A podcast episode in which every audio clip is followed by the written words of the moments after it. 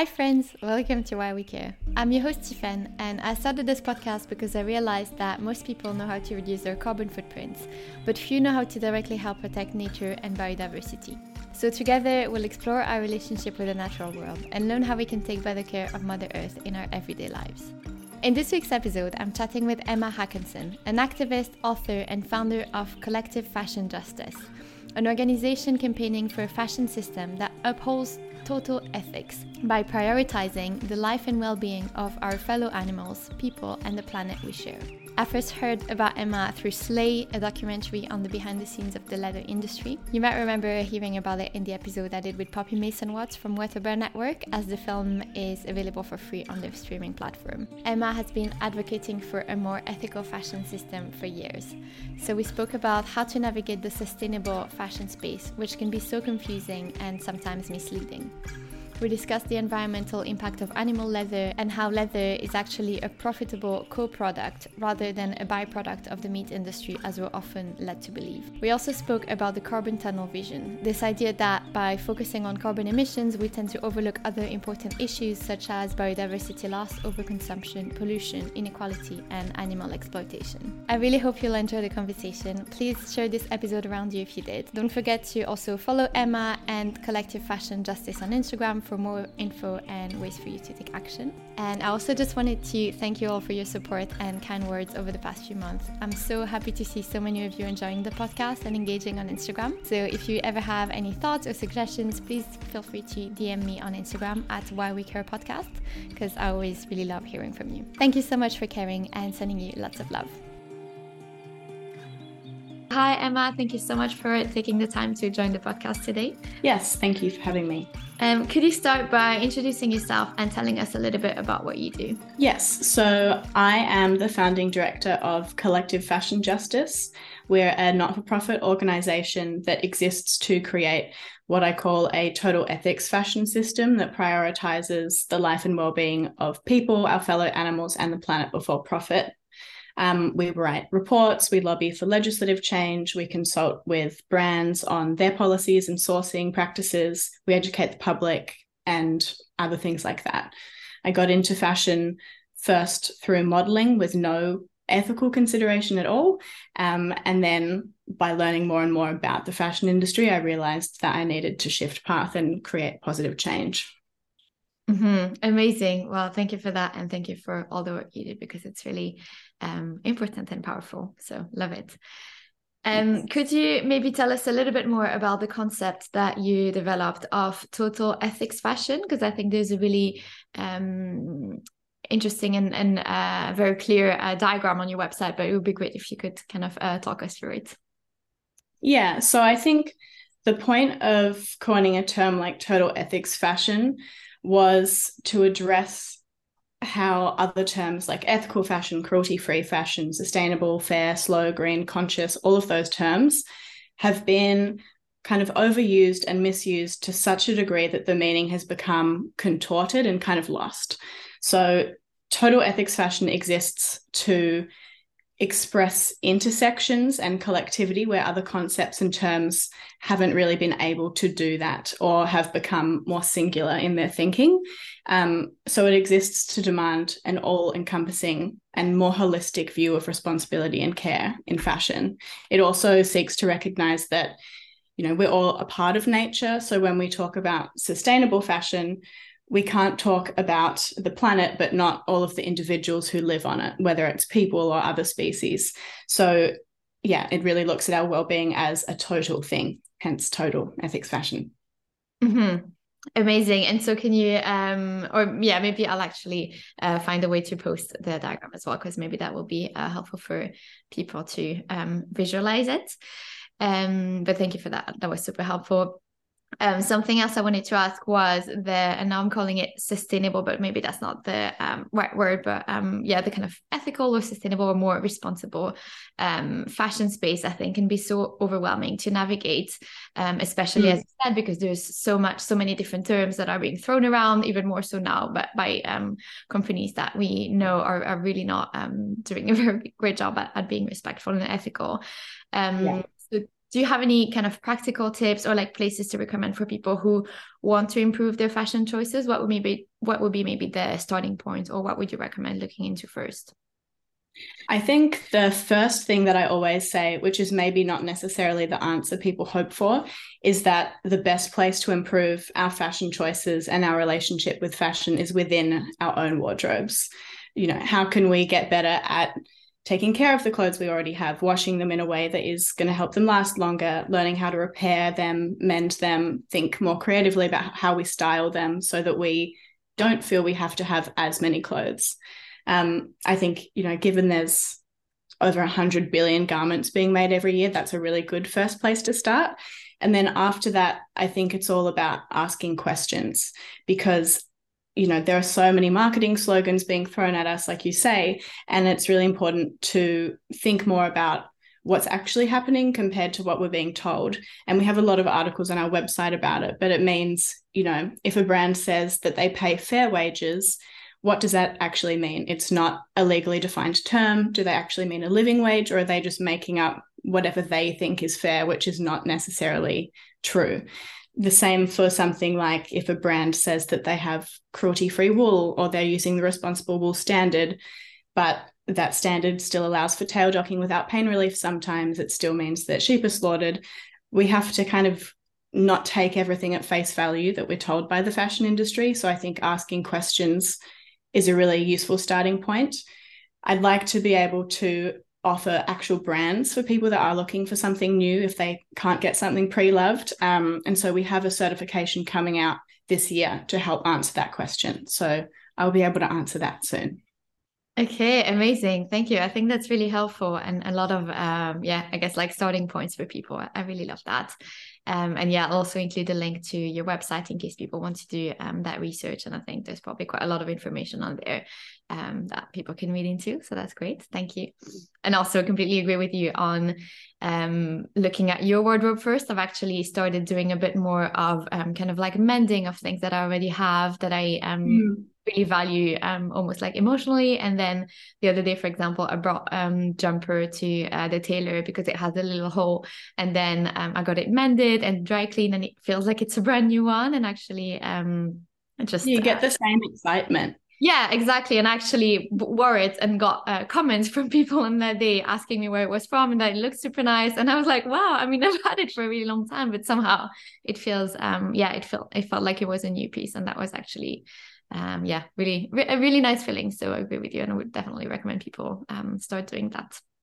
Um, nice. Um, so yeah, thank you for that. Um, something else I wanted to ask is could you touch on the concept of carbon tunnel vision and how, in your view, this is reflected in the fashion industry? Yes. So, carbon tunnel vision, again, there's a really great graphic that I wish I could kind of teleport into people's brains right now. Um, of a person that is looking through all of these considerations like biodiversity destruction, poverty, overconsumption, pollution, inequality. I like to add animal exploitation in there as well. Um, and they're looking through all of that and only at carbon emissions. And so that's another example of an approach that's not collective when we think about sustainability. Um, and it helps us to consider you know all of these other things that we might not be looking at like what about Indigenous land rights issues that are associated with fashion supply chains, like some cellulose materials, like leather, like wool. Um, you know, we know that 80% of biodiversity is protected by Indigenous populations, even though they make up 6% of the global population. Mm-hmm. It also means, if we're talking about carbon tunnel vision, that we might not even be looking at all emissions. We might not be talking about methane, for example, which is more potent in the short term. And so acting on methane emissions is a really important you know, part of addressing the climate crisis quickly. Mm-hmm. Um, so there's a lot of things like that. And I think it's just another model and way of looking at the importance of seeing, you know, we've created a huge mess of a problem. So there's never going to be one kind of single silver bullet solution. We can't just fix one thing and then everything's fine. Um, I think, you know, the same way we can't view human, other animal, and environmental well-being issues as separate we can't try to mend like part of the fabric of the earth and then have the whole cloth be preserved because we've just you know fixed a little hole over there if we want to have like a little fashion metaphor. Um, and i think carbon tunnel vision is just another way to explain that. Mm-hmm. okay yeah I, I love the the little metaphor and i think that makes a lot of sense. Um, and i will try i will try to uh, find that graphic and post it maybe on instagram or something. I can share it with you Thank you. But, but yeah, I think you also described it really well. So that was really helpful. Um, and that's actually a nice segue, I think, what you said about meth- uh, methane, because uh, that comes from uh, cows, right? So, um, one thing I wanted to ask um, on leather specifically is um, it would be great if you could share an overview of the problems with animal leather, um, because um, I've seen quite a lot of, or quite a few uh, brands or people within the sustainable fashion space argue that it's better for the planet, pitching it against um, vegan leather, uh, quote unquote, uh, made of plastic. Um, because I, I, think we've also seen that some uh, brands kind of jumped on the vegan bandwagon, and um, you know um, what used to be a cheap alternative for animal leather uh, suddenly was rebranded as vegan, which is the case. But then also uh, some people kind of say, yeah, but um, animal leather is actually better for the planet. So, um, could you uh, kind of share your thoughts on that? Yeah, so I think there's a lot to address in this one, and it is kind of one of the most controversial things that people always like asking for my take on. Mm-hmm. And I mm-hmm. think you're right. It's because brands like H&M that you know produce so much that don't care for the planet are putting the word vegan on something that is not sustainable, not actually considering ethics either. Um, but I think that's aside from the real crux of this question. The mm-hmm. first part that I think is worth addressing is the plastic thing. I think we have to recognize that we need to move away from both fossil fuel and animal drive materials if we really want to hit environmental targets like those outlined by the IPCC. It doesn't have to be one or the other, it has to be both. Mm-hmm. Um, and while it's true that a material like polyurethane, which is at the moment the most common alternative to something like cowskin leather, it does have a smaller water, climate, land, chemistry, biodiversity impact than cowskin leather, but that does not mean that it's sustainable. Like something being more sustainable is not the same as genuinely sustainable if they're both doing very badly. Um, yeah. I think, too, you know, we are seeing more alternatives that are partly bio based, but still have some synthetic derivatives in it. Um, and I think it's important to see those as stepping stones to further innovation that are ultimately going to be completely bio based or recycled and circular, like a material like Mirum from natural fiber welding, for example.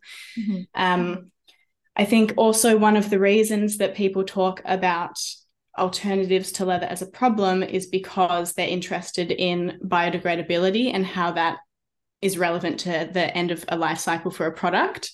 Um, and so there, I think it's important to realize that animal drive leather is also not effectively biodegradable after chem- chemical tanning, even according to industry studies.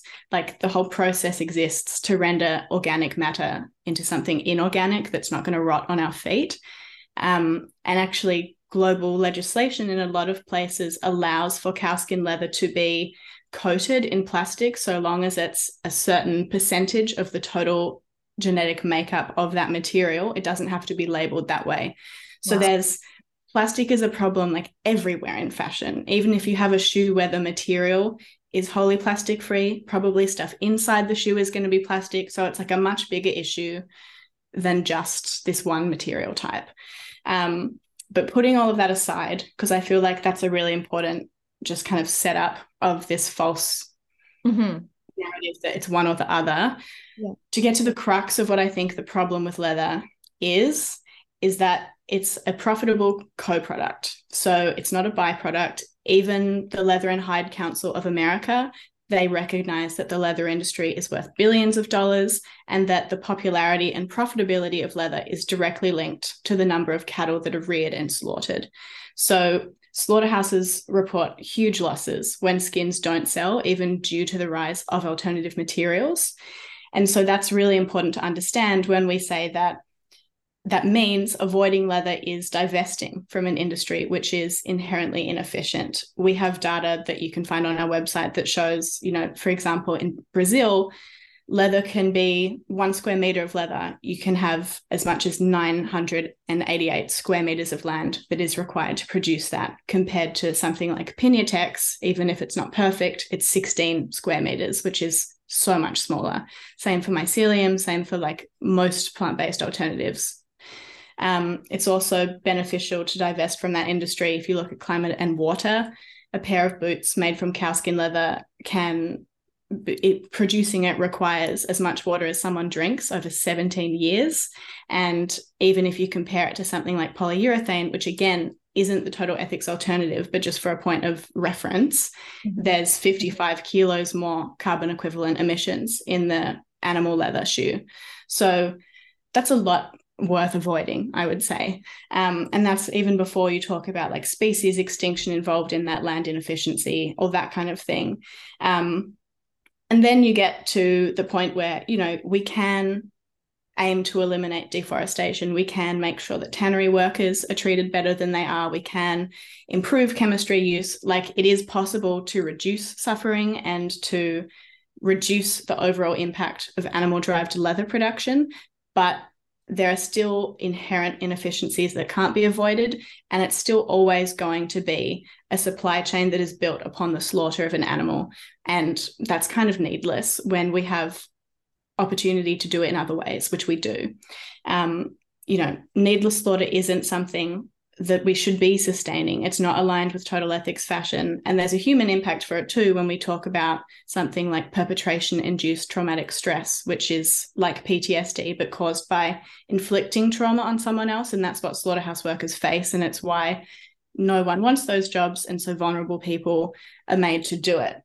So that was a really long summary, but I think it's because there's just so much on this topic, it's a little overwhelming when you actually realize how many different intertwined harms are involved in leather production.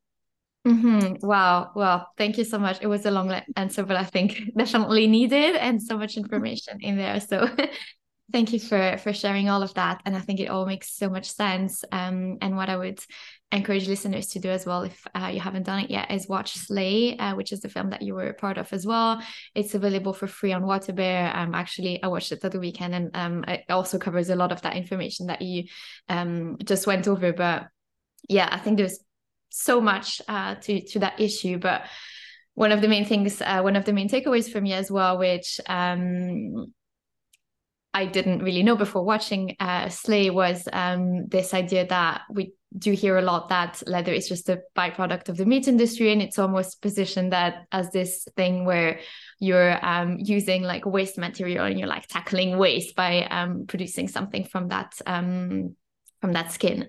Whereas as you said it's it's more of a case of it's a co-product and it's also an industry that generates billion and that it's um uh, fueled by people uh, buying leather products, um, which, as you said as well, is not needed, and then ultimately is still killing uh, someone that wouldn't need to die uh, for you to wear a pair of shoes or a bag. So I think that's really um, powerful and important to say. So thank you for that.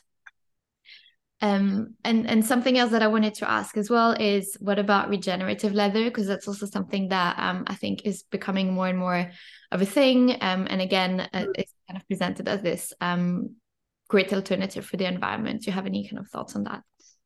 Yes, a lot of thoughts on this one as well, possibly unsurprisingly. Yeah. Um, so the first part is like the huge ethical question of leather is not at all addressed by this, right? Like the slaughter aspect is still very much part of it. Mm. But if hmm. we look at the environmental aspect, um, holistic management practices generally are really critical. I went to a cotton farm in Australia when we were filming another film that I was involved with, Willow and Claude, and we were looking at knitwear production. So we learned about, you know, the value of crop rotation, nitrogen fixing crops like chickpeas and cotton systems. All of that stuff is really important. Mm-hmm. However, farmed animals aren't a part of this system if we're talking about genuine regeneration as much, you know, if we're talking about land and nature regeneration. We often hear people say you have to have animals as a part of a healthy ecosystem. And that is absolutely true. But that is talking about wildlife and native animals that are just existing and doing their thing as part of an ecosystem rather than introduced species that exist as commodities for profit purposes. Um, a lot of the studies also around regenerative agriculture. Films like Kiss the Ground, Sacred Cow, they're based on research from Allan Savory and his organization. He has funding ties to big oil, to big ag, and he, there's, he's the subject of numerous peer reviewed and published research reports that just show how immense the amount of misinformation involved in his calculations and studies are, including a really good one I would recommend anyone read or read our report on leather because it kind of summarizes it because this one's really complicated. Mm-hmm. Um, but Oxford and Cambridge released a report called Grazed and Confused, and it looks at this topic in a lot of detail. And ultimately, they found that you know grazing farmed animals is not a climate solution. It's not the thing everyone props it up to be. Um, there's also two studies that I think are really important to point out here, which is that if we're talking about regeneration, if we move towards a plant based system, we would be able to free up 75% of current agricultural land, about 3 billion hectares. And with that, if we rewilded that newly freed up land, we would be able to sequester through this nature based solution between 99 to 163% of our carbon emissions budget to 1.5 degrees if we did it by 2050. So to me, Wow. If I'm asked about regeneration, that sounds thrilling and so exciting. And that is so much more interesting to me than a system that still perpetuates exploitation and that is still ultimately an inefficient use of land and resources. Mm-hmm. Okay. Oh, amazing. That's uh, yeah. That's that you just uh, shared is is uh, really exciting because uh, yeah. I mean that. It, yeah. exactly. It brings hope, which is uh, nice to hear. Okay, but great. That's um. Thank you for sharing that. I think that's super helpful. And um. Yeah. If you share the links uh, with me, I'll include them in the show notes as well. If people want to um dive deeper and and read the reports. Um. And so we talked quite a lot about leather, but um. Obviously, it's not the only way fashion is exploiting animals. So, um, and I know you're working on a report on feathers, um, for example. So, would you be able to uh, give an overview of kind of other animal products that listener might want, uh, listeners might want to look out for um, when they're buying uh, fashion items? Yes. Um, so this is another question where I could talk for 500 years. So I'll start with saying we have a whole material guide on the website that goes through literally every animal derived material. So look at that rather than listen to me talk you through all of it. but I think that it's important to talk about some specifically that have kind of these assumptions behind them. So, for example, like this report on feathers, we are talking about ostrich feathers, and they're often being used as an alternative to fur because the fashion industry believes that it is a more ethical alternative. And that's often built around this assumption that ostrich feathers kind of just fall to the ground and then they get collected and everyone lives happily ever after. But ostrich skin, which is banned as an exotic skin by a lot of big fashion houses now, is from the same supply chain as ostrich feathers. It's a slaughterhouse supply chain. So that's obviously not a solution if we're moving away from fur because we don't think it's acceptable to kill animals for fashion. And then if we look at other feathers, like something more common, like down feather from ducks and geese, um, you know, there are certifications like the Responsible Down Standard, which exists to prevent live plucking, or at least it aims to. There are several investigations that have shown it hasn't been effective at doing that. Um, but even if it does do that, the only alternative to live plucking is to kill the animal first and then pluck them when they're a few weeks, a few months old. So, again, how much more ethical is it really? Especially when those standards do allow factory farm like conditions. It doesn't allow ducks access to water to float in despite them being aquatic birds. Um, it's the same with most of these systems. Like ultimately if we're viewing individuals as commodities and means to profit we're not going to be putting their best interests first. So i think that's kind of the core of that whole question. Mm-hmm. Yeah, I think that's really helpful. Um, and yeah, I, it makes a lot of sense. And I think in a lot of um, cases, we're actually so far removed from what actually happens. You, yeah, it, it's really hard to picture. So I think that was helpful what you said, for example, about um, ostrich feathers, which because also then the industry puts a lot of effort into marketing it as something that is, you know, very yeah, they love that we think that. Yeah, yeah, exactly. And as you said, there's this uh, almost like general idea that you know the feathers are just like um dropping, and then someone like picks them up, and then you make a jacket out of that. But actually, um, that's not what's happening, especially when you're producing on such a big uh, scale as well, right? Um, yeah. So yeah, that was really helpful. Thank you for that. Um, what are three three uh, things that listeners can start doing today to help create a more ethical fashion system, in your opinion? Mm. I think first I'd reiterate two things I've kind of touched on already. The first being to love your clothes first is the best thing. Um, number two would again be to ask questions and to make sure that what you're buying is in alignment with total ethics fashion as much as possible and in alignment with your values. Um, and then I think the third thing, which to me is really the most important, is to remember remember that you have a voice and you can make change with it not only by voting with your dollar. Like we don't have to purchase into fashion in order to create change. Um, and that's a really dangerous idea because it means that we're just fueling overconsumption if we think that's the only way that we can have an impact. You know, we can tell brands what we think of them, what we want from them. We can talk to our local elected representatives about fashion policy. You can talk to organizations like Collective Fashion Justice about how you can get involved. I think it's really important that we remember we're incredibly powerful as a collective if we want to be, because it can feel daunting as an individual to feel like you're up against this mammoth industry, but it's not just you, it's lots of us. Mm-hmm. Okay, I love that. I think that's really helpful. Um, thank you for sharing that.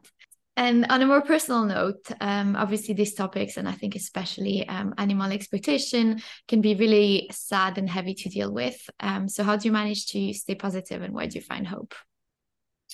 Yeah, I mean, it is tough, and I think it's tough when people don't acknowledge it as it's just it's sensible to be interested in reducing suffering and eliminating it ultimately. Um, mm-hmm. the remedy to that i think talking specifically on the animal side of things because like climate doomism is a whole other thing.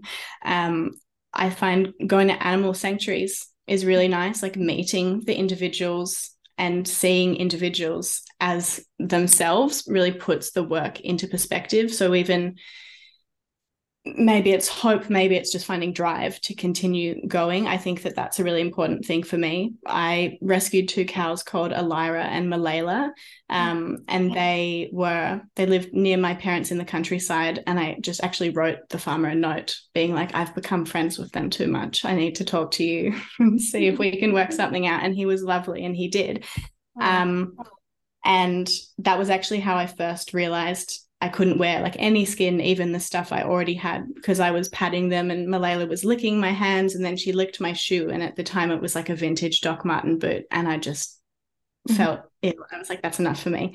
Mm-hmm. Um, so yeah, I think that gives me hope that I see animals as individuals and that more people are doing that as well. And they also help, you know, give me perspective. So I think that alongside knowing that there is a growing community of people that really are interested in total ethics fashion, that's enough to keep me going.